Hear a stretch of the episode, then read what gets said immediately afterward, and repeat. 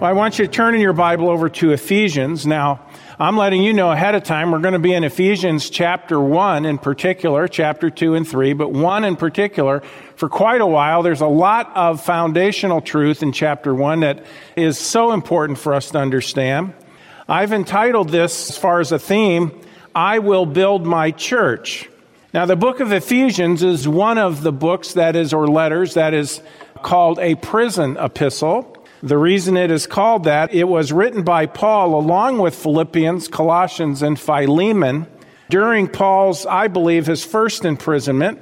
It's around AD 60 or so. This would make it around 30 years after Jesus was here on earth. A lot took place, by the way, from the time of Jesus to the writing of the New Testament. There was a lot going on during that period. This would make it around 30 years, as I mentioned, after Jesus was here. Remember, and this is such an important truth, remember that Ephesians is written to a local church, okay? It's a local church. Is it Bible truth for every Christian of all time? Absolutely it is, no doubt about that. But it brings clarity and it helps with the context of understanding. It's just like if the Apostle Paul was still writing today and he wrote a letter personalized to our church. That is the idea of what he's done here in writing Ephesians. And so it's written to a local church of believers. And so this is important to understand a lot of how these things apply and how they function and how God wants us to see them. This same church, by the way, is addressed in Revelation chapter 2 by Jesus himself some 60 years after it was written, or not 60 years, about 40 years after Ephesians was written, and the church was in not such good shape when Jesus addressed them in Revelation chapter 2. But that's for another time, all right? Now, while the theme for Ephesians is often seen as the Church of Jesus Christ, and I've preached through Ephesians several times, and I think I've used that as my theme, we're going to look at it a little differently this time. Nothing contradictory, just maybe a little different emphasis or approach. And I would like to take this different approach and give it this theme. I will build my church. I will build my church. And of course, that's a quote taken from Matthew 16:18 when Jesus was talking to Peter. And he said, I will build my church and the gates of hell shall not prevail against it. Now, during this series, we will look at not just the theological truths, don't be afraid of that word, not just the theological truths concerning the church, but in fact, the practical ways that the Lord is building and will build his church, the body of Christ, the local church, all of that. All of this is found in Ephesians. Nowhere else in Scripture are the truths of the church age in which we live, the dispensation of grace, and our responsibilities as believers during that period more clearly set forth. You're going to find so much in Ephesians. Now, Ephesians can be divided basically into two parts. Chapters 1 through 3, we see the theological truth of the believer and the church. So we're not only going to be talking about the theological reality of the body of Christ, but we're also going to be talking about those of us who make up the body of Christ and what a believer is and a lot of details concerning that. In other words, what is a believer and who makes up the church? Chapters 1 through 3 deal with that. Chapter 4 through 6, by the way, this is following Paul's pattern. When he usually writes, what he does is he usually writes the first part is a doctrinal truth, the laying a foundation, building a foundation, and then what goes upon that, what is built upon those doctrinal truths in a way of practicing that and living that out. That's Paul's pattern. You see that in his letters. So, Chapter 1 through 3, the theological truth of the believer and the church. In other words, what is a believer and who makes up the church? Chapters 4 through 6, the building of the believer and the church. The building of it, the structure. In other words, the life of the believer and how we as believers build the body of Christ and how we build that up or how we build the church. So, chapters 1 through 3, foundation. Chapters 4 through 6, structure. any of you have ever built a building, you know that's how it has to be done, right? We got a construction guy over here. You don't build a house without a foundation. If you just build it on dirt, it's not going to last 20 minutes. Okay, when you start putting all that weight on there. No, you lay the foundation. You're careful to get the foundation exactly right, the cornerstone of that foundation, and get everything right and everything level, even just off a smidgen. If it's not level and that foundation's not level, you're going to have structural problems down the road. Everything's got to be carefully set. That's what God does in His Word, chapters 1-3. He carefully sets the foundation, and then He teaches us, okay, this is how you build on that. To put it another way, chapters 1-3 also deal with how we are seen in eternity as believers. How we are seen in eternity. Chapters 4-6 deal with the life we should be living out as believers while we're still here on earth. Now, this week I was thinking about Ephesians, and I thought, well, what are some of the things that we are going to be looking at? And as I started writing these things down, or actually typing them down in my own style of typing, I'll try not to digress too much, but when I went to school, typing was something for sissies. Very few guys took typing class. That's the way it was seen. That's wrong. It shouldn't have been seen that way, but that's the way it was seen. And so I never learned to type. I did not learn to type until I had the opportunity to start working on a computer, and I didn't know how to type, and so I learned the truth of it is I learned the spiritual version of typing.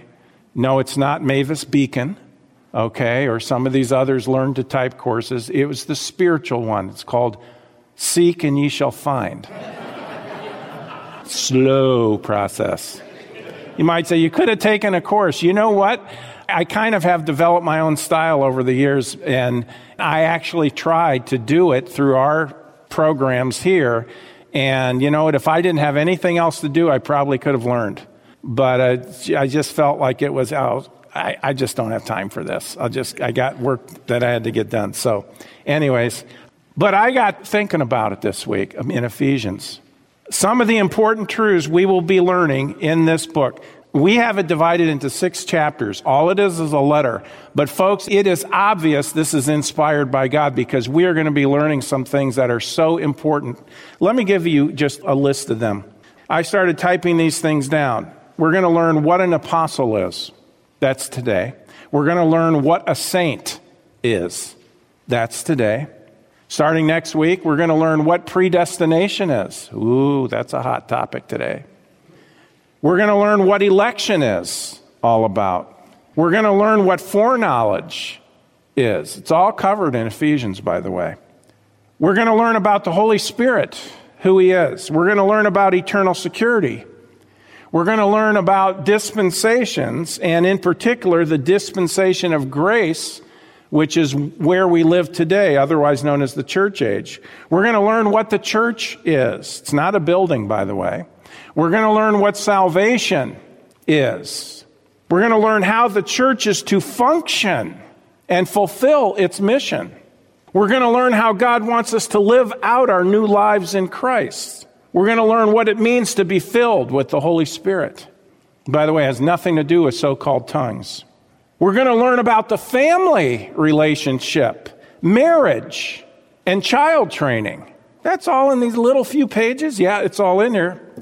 We're going to learn about how to be effective at your workplace. We're going to understanding spiritual warfare and how to win in spiritual warfare, and even more. All of that is found in Ephesians. So you're in the right place. Okay, now let's open our Bibles over to Ephesians chapter 1, and we'll begin in verse 1. It says, Paul, an apostle of Jesus Christ, by the will of God, to the saints which are at Ephesus, and to the faithful in Christ Jesus. The first thing we see, Paul, an apostle. Paul, an apostle. What does that mean? Okay, an apostle was not, years ago there was a question in a Sunday school class. The teacher asked the kids, what is an epistle? And little boy raised his hand. He says, an epistle, that's the wife of an apostle. Okay? No, that's not how it works. What is an apostle? It simply means, the word apostle means a sent one, or one who is sent. Now, there's an official capacity that Paul is talking about here. With this title came authority, not to lord it over people, but to remind people that he was appointed to that office by God himself. It was the will of God for Paul's life, for Paul to be an apostle. And so he starts out basically saying, Paul, I am an apostle of Jesus Christ. I am a sent one, okay? And I believe he was referring to his official office. He was to teach them some amazing truths that had never been given before, or aspects of amazing truths. And those aspects had never been given before. We find them in Ephesians. He was proclaiming them with apostolic authority. By the way, there are no apostles today. You might say, well, wait, the Mormons have them. Those are false apostles. Mormonism is a cult. Okay, I'm not saying they don't have nice people in the Mormon church. I'm just saying it is a cult. Their religious system is a false one. They have a false Christ. They have a false gospel. They have a false church, according to Scripture. Nothing personal here. This is just where the theology comes down. Based on works for salvation, by the way. So that's not what it is. There are no apostles today. Some of your Pentecostal strains or systems today, they'll call some of their leadership apostles, okay? Not in the formal sense. You are not related to the 12 apostles of the Bible, okay? Now, in a practical sense, we are all to be apostles, in that the word simply means a sent one. Are we not all as believers sent to reach others for Christ? In a sense, we are apostles. We're sent ones by the nature of the word, but in a formal sense, we're not apostles. There's only 12. So an apostle is a sent one, and Paul was officially sent by God, appointed by God, to be an apostle. And of course, he starts a lot of, not all of them, but a lot of his letters, he starts with that, Paul, an apostle of Jesus Christ. Secondly, you notice this, Paul, an apostle of Jesus Christ by the will of God. Look at the next phrase. It says, to the saints. Now let's just pause and talk about saints here. He calls all the believers in the church saints. Now that's kind of interesting. You might say, well, were they all really godly living people? We're going to get to that in just a minute. The short answer is no. But he calls them saints. So here's the problem, folks. You don't define words in the Bible by what you see going on in the world around you. The word saint does not mean the same thing as the way the world sees the word saint. The word saint, it's a Greek word, hagios, okay? Well, I'll get to the definition in a minute. He calls all the believers in the church saints. How could a person know he was a saint? Now, by today's standards, according to the world, you can't know you're a saint until after you die. Some religion that you're involved with, they look at your life, they examine your life, and they decide, well, you know what? Yeah, boy, yeah, we're gonna bestow sainthood on that person. That's blasphemy. Listen, if you have to wait until you die to find out you're a saint, guess what? You're probably not going to heaven. I say, why would you say that? Because you are basing your entrance into heaven on your good works. That has nothing to do foundationally with what a saint is. What is a saint? Simply put, a saint is one who has trusted Jesus Christ as Savior and as a result has been set apart to the Lord and made pure by the blood of Christ. It's a person who has been set apart by God, made pure by God, and that takes place the moment you put your faith in Jesus Christ as Savior. That's what the word saint means. It is, in a sense, it's a synonym for the word believer. Doesn't mean the same as the word believe. The word believe means to trust. But those who put their faith in Jesus Christ alone as Savior, the moment they do, they become saints. The moment they do. because it's a positional word. It has to do with how God sees us in eternity. It is the same root word as the word holy in our Bible and the word sanctify or sanctified in our Bible. Now, please listen carefully as we go through this. It's very important you understand it because it will clear up a lot of confusion as far as what people believe and maybe even what you believe. Hold your place here and turn with me to 1 Corinthians chapter 1. Sainthood is not like knighthood. Sainthood is simply a matter of when you trust Christ as Savior, you become a saint. It's not based on what you achieve or accomplish in your life or acts of that are heroic. 1 Corinthians 1. Now, Paul here, he's writing again to another local church, a church at Corinth, and these people were believers, and he recognizes that, especially in the first 8 verses of 1 Corinthians chapter 1. But then the entire rest of the letter of 1 Corinthians, he's rebuking them because of the sinful ways they were living their lives.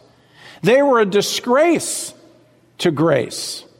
They were a disgrace in the way they were living. And yet, look what he calls them and recognizes them as in 1 Corinthians chapter 1.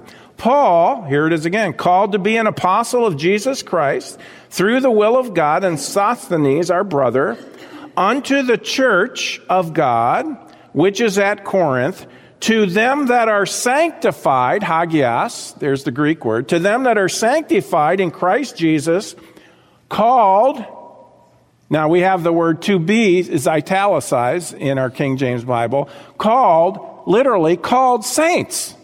Saints, sanctified, same root word. So he's writing to these people. They have been sanctified, set apart, made pure and holy in Christ Jesus. And so what does he call them? Saints. He's recognizing their position in Christ. He's recognizing how God sees them in eternity. With all that in every place, call upon the name of Jesus Christ our Lord, both theirs and ours. Now again, many religions have the idea that you can't be a saint until you've lived a life of good works. And then some council bestows sainthood on you. That's completely false. It's completely false. Sainthood is something you receive the moment you put your faith in Jesus Christ as Savior. I want you to look to your right, to the person next to you on the right, and then to the left, if you do that, okay? Here's the truth. If that person has trusted Jesus Christ as Savior, they are a saint. They're a saint. I'm not St. Thomas Aquinas, whoever he was, but I am St. Thomas. By the way, by no merit of my own. It is because I'm a child of the King. I'm a child of God and I am a saint. So I can look out and I could start, naming different people in the room here. I'm not going to do it because if I don't point you out, your feelings will get hurt. But anyways, this is what sainthood is about. You might say, well, I thought you get to heaven by your good works. I like what one man said. I heard this recently. He said this, if getting into heaven was based on merit, in other words, what you do, you would never make it, but your dog would. Right? To the church of God, which is at Northland, to them that are sanctified in Christ Jesus, called saints. How do you get sanctified? How do you get set apart and made pure and holy? We're going to talk about that in just a second, but I want you to go with me over to Hebrews chapter 10. Let's look at it in detail. Hebrews chapter 10. Here's how it tells us how to be sanctified, and how to be sanctified is how to become a saint. Because if you are sanctified by God, you are a saint. Hebrews chapter 10 is talking about the payment Jesus made, and that it was a complete payment for our sin. And it says in verse 10, by the which will, referring in the context, by God's will, we are sanctified. There it is again.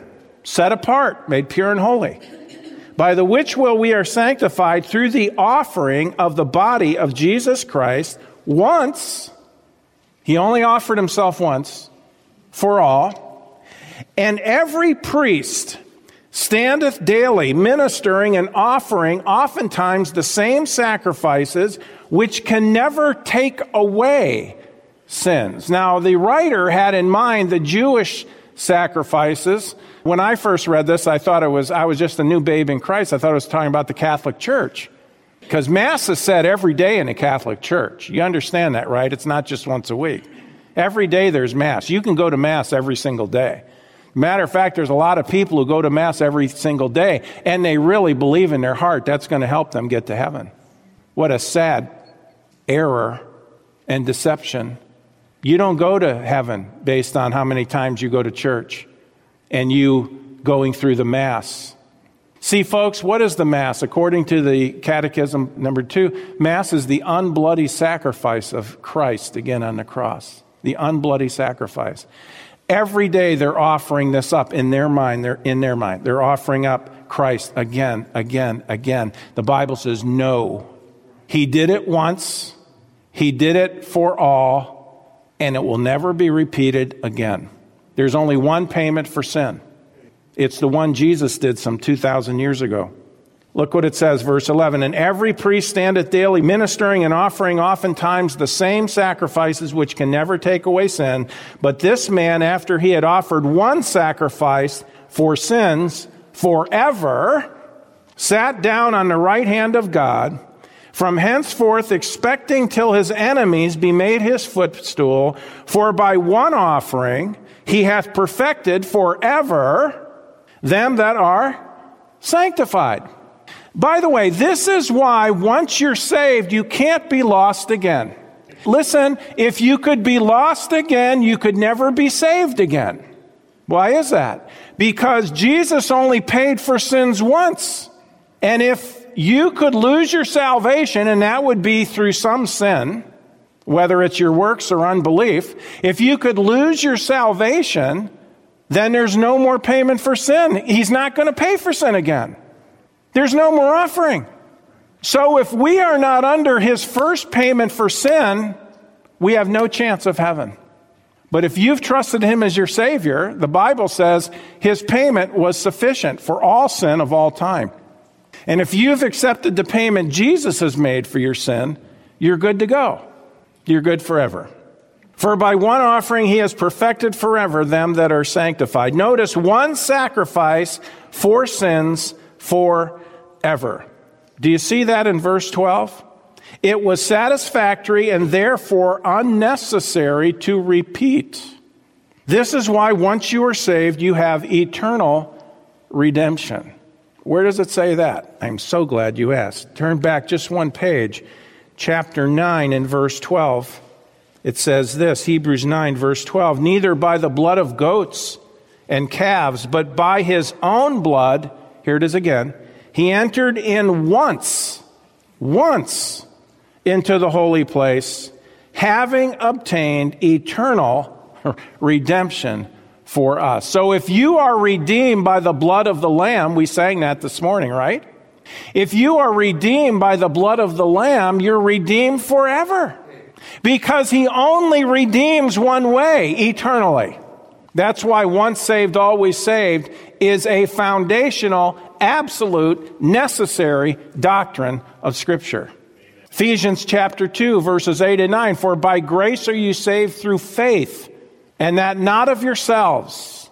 It is the gift of God, not of works, lest any man should boast. Faith in who? Faith in Jesus Christ and what he did for us in paying for our sins on the cross.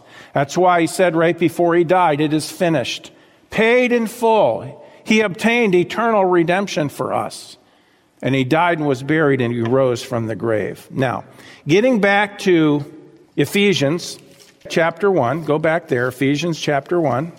We see in Ephesians chapter 1, an apostle of Jesus Christ by the will of God to the saints which are at Ephesus and to the faithful in Christ Jesus. Again, the word holy, the word sanctify, the word saint, they're all related. It's all the same root. Holy is the same word used to describe, by the way, the Holy Spirit of God himself.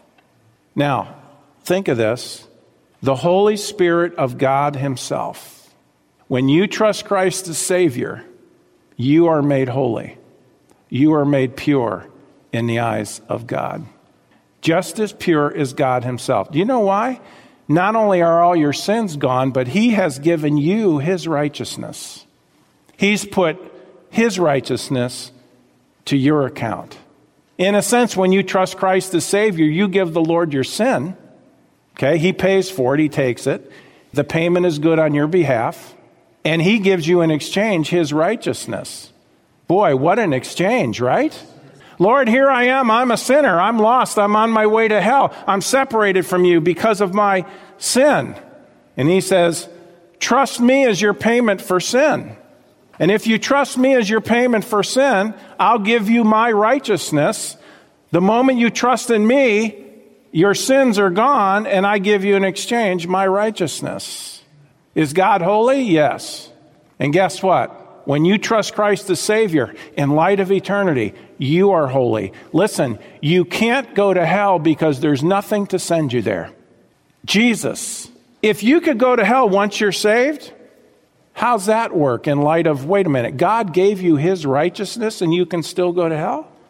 What does that say for God? You might say, oh, that's blasphemous. No, friend, it's the greatness of the grace of God. It's the greatness of the payment Jesus made. No, God can't go to hell. And you know why God can't go to hell? Because he's God. Because he's righteous. He's holy. He's pure. And he gives that to you the moment you trust Christ the Savior. And we've got this wonderful word in the Bible that defines that. You're a saint. You're a saint the moment you trust Christ. Yet we live in a world, don't we? There are people, and it's a very common thing. You'll hear people say, you know, they're just doing whatever they're doing. Their condition, and people say, you know, they're cursing God and blaspheming God and wicked and everything. And they'll say, well, I'm no saint. What a pity. You can be. You can be a saint. See, but they're thinking in terms of the way they live, and they're admitting, you know what, I live a wicked life. I'm no saint. No, friend, you can be a saint. But let me say this, if you are a saint, God has called you to a better life than what you've got. He has. See, here's the truth of it. When you trust Christ the Savior, remember, we have the Holy Spirit living in us, and not only that, but when you trust Christ, not only does the Holy Spirit come to live within you, he also gives you a new nature born of God, by which, through that, we can live a godly life for Christ once we're saved. See, we're born into royalty when we get saved. People say, man alive, you know, I see those royals, and I see, you know, like William and whatever his wife's name is, I can't even remember her name. Oh, these people, and what a life, the royal life. I wonder what that would be, to live that kind of a life. Boy, that life of royalty. Wait a minute. We have a royalty that far surpasses any of this earthly stuff. We're children of God through faith in Jesus Christ. You may not always act like royalty. That royal couple, they have children. I'm sure those children don't always act like royalty. But that doesn't matter because they're royalty through blood. Guess what? We are royalty through the blood of Christ. We're children of God himself. What a blessing. The Corinthian church did not live like they were saints. That was a major part of their problem. See, folks, we have an identity crisis in the church today. We forget who we are as children of God, and that we should live as children of God. Once we're saved, we should live as children of God. It's not a requisite to getting to heaven. It's a proper response to what God has done for us in grace. Believers have forgotten what the Lord has done for them and to them when they believed. We've been made pure and holy and have been set apart to the Lord for his purpose. We have been freed from the bondage and the wages of sin. We are royalty, and it's all a gift of the grace of God. It's a free gift. You mean to say I can trust Christ the Savior and I'm saved no matter what? No matter what? No matter what? No matter what? Even if I sin? Yes, because your sin's been paid for. Now, God doesn't want us to sin. The truth of it is we will sin once we're saved because we still have a sin nature as well as a new nature. But God wants us to live according to the new nature. Now, let's go back to Ephesians chapter 1. See, I told you there's a lot here.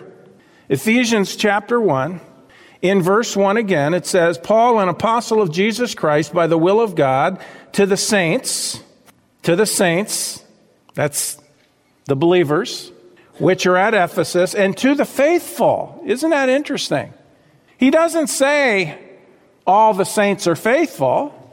He says to all the believers, and I also want to emphasize the faithful believers. See, every saint should be faithful, but being faithful doesn't make you a saint. You're in Ephesians, look at over across the page, chapter 2, verse 10. We already quoted verses 8 and 9, but verse 10, for we are his workmanship, the thing made, that's what workmanship is, his product. We are God's product. He's the one who gave us the new birth. For we are his workmanship, created in Christ Jesus unto good works. He saved us unto good works, which God hath before ordained that we should walk in them. Not we will or we must, but we should. This is the language of grace. To the faithful, God wants us to be faithful. Now, Ephesians 1, verse 2, it says, grace to you and peace from God our Father and from the Lord Jesus Christ. So we see this fourth important point here, grace be to you and peace. See, it is because of the grace of God that we can have peace with God. We're not saved by works, we're saved by grace through faith, faith in Jesus Christ. When you trust him as Savior, he saves you by his grace, and as a result of that, we have, listen carefully, peace with God. Because before you're saved, the wrath of God abides on you. But when you trust Christ the Savior, there's no more wrath for the believer. We are saved by the grace of God. We're children of God, and now we have peace with God. That's our standing. That's our place in light of eternity. That's who we are in Christ. That's your identity. I've been saved by grace. Now, why can't people seem to find peace today? Because they're looking in all the wrong places. Well, you Christians, you know, you weak-minded people, you use Jesus as a crutch. What's your crutch? No, friend, he's not a crutch. He's our all in all. He's our life. What's your crutch? I don't need Jesus. Give me another bottle of booze, okay? I don't need Jesus. Give me some more drugs to snort or shoot up. I don't need Jesus. What's your crutch? That stuff will destroy you. Jesus will only bless you. What's your crutch? Drugs, alcohol, materialism, immorality, money, hobbies. All those things are going to pass away when you die. But if you have Jesus Christ as your Savior, you'll live forever with him. And you can experience life in Christ. Not just when you die, you can experience it now. See, notice where peace comes from, according to verse 2, from the Father and the Lord Jesus Christ. Isn't that beautiful? Grace and peace come from God the Father and the Lord Jesus Christ. When we trust Jesus Christ as our Savior, we're saved by his grace, and we experience peace with God. How does that translate out into everyday life? Well, I'll share with you my experience. I'm not saying it's this way with everybody, but I'll tell you what happened to me. The night I trusted Christ as my Savior, it was like a piano was taken off my back. It was the weight of sin. It was the weight of unbelief. And when I trusted Christ the Savior, all my sin was paid for. And I experienced peace with God at that moment. Now, not only does God save us by his grace, and we are at peace with God, but God also says this, as believers, as we walk with him, we can experience the peace of God. Of God. So we have peace with God, but there are a lot of believers who aren't living with the peace of God. That's only as we walk with him. Let's close over in Romans chapter 5. Turn there with me. Romans to your left, chapter 5. And we get a little bit of a preview here of the greatness of what God has in store for his children. Not only do we have eternity locked in with him, but you know what, folks? The Lord is an everyday Savior. He wants to be our shepherd. See, he first has to be your Savior before he can be your shepherd. You must trust him as your Savior. Then allow him as a believer to be your shepherd, the one who leads you and guides you, takes you through life, okay, navigates life for you. And we see in Romans 5, verse 1, it says, chapter 5, verse 1, therefore being justified by faith, declared righteous by faith, faith in Christ, we have peace with God through our Lord Jesus Christ, verse 2, by whom also. It doesn't stop when you get saved. It begins when you get saved. By whom also we have access by faith into this grace wherein we stand. And rejoice in hope of the glory of God. We have access into the grace of God. We are immersed in the grace of God. We are accepted in the beloved one, Jesus Christ. More about that in weeks to come. Our position is in grace, but in that position, we can experience such incredible spiritual life. And this is all made possible through the blood of Jesus Christ. Let me say today, if you've never trusted Jesus Christ the Savior, if this is our sin, and this separates us from God, you can't get to heaven with even one sin. Not even one. You might say, man, well, I don't have a big, thick thing of that. Man, I just got my one. Whether it was a one or a million, it doesn't matter. It separates you from God. Heaven's a perfect place. You've got to be perfect to get in. None of us are. God says, because we're sinners, our sin has to be paid for. And if we're going to do it, we're going to spend forever lost in hell, suffering. Doesn't have to be that way. God loves you. He hates our sin. Because there's nothing we could do to work this off, the Lord God sent his Son, the Lord Jesus Christ, into the world, sinless. He went to the cross. He paid for sin once and for all, as we saw in Hebrews. Nothing's left. He died, was buried. He came back from the dead. He says this, if you will believe in him that he did that for you, you put your faith in him. The moment you do, you have everlasting life. You are locked in. He will never let you go. You are secure. No one is able to pluck you out of his hand.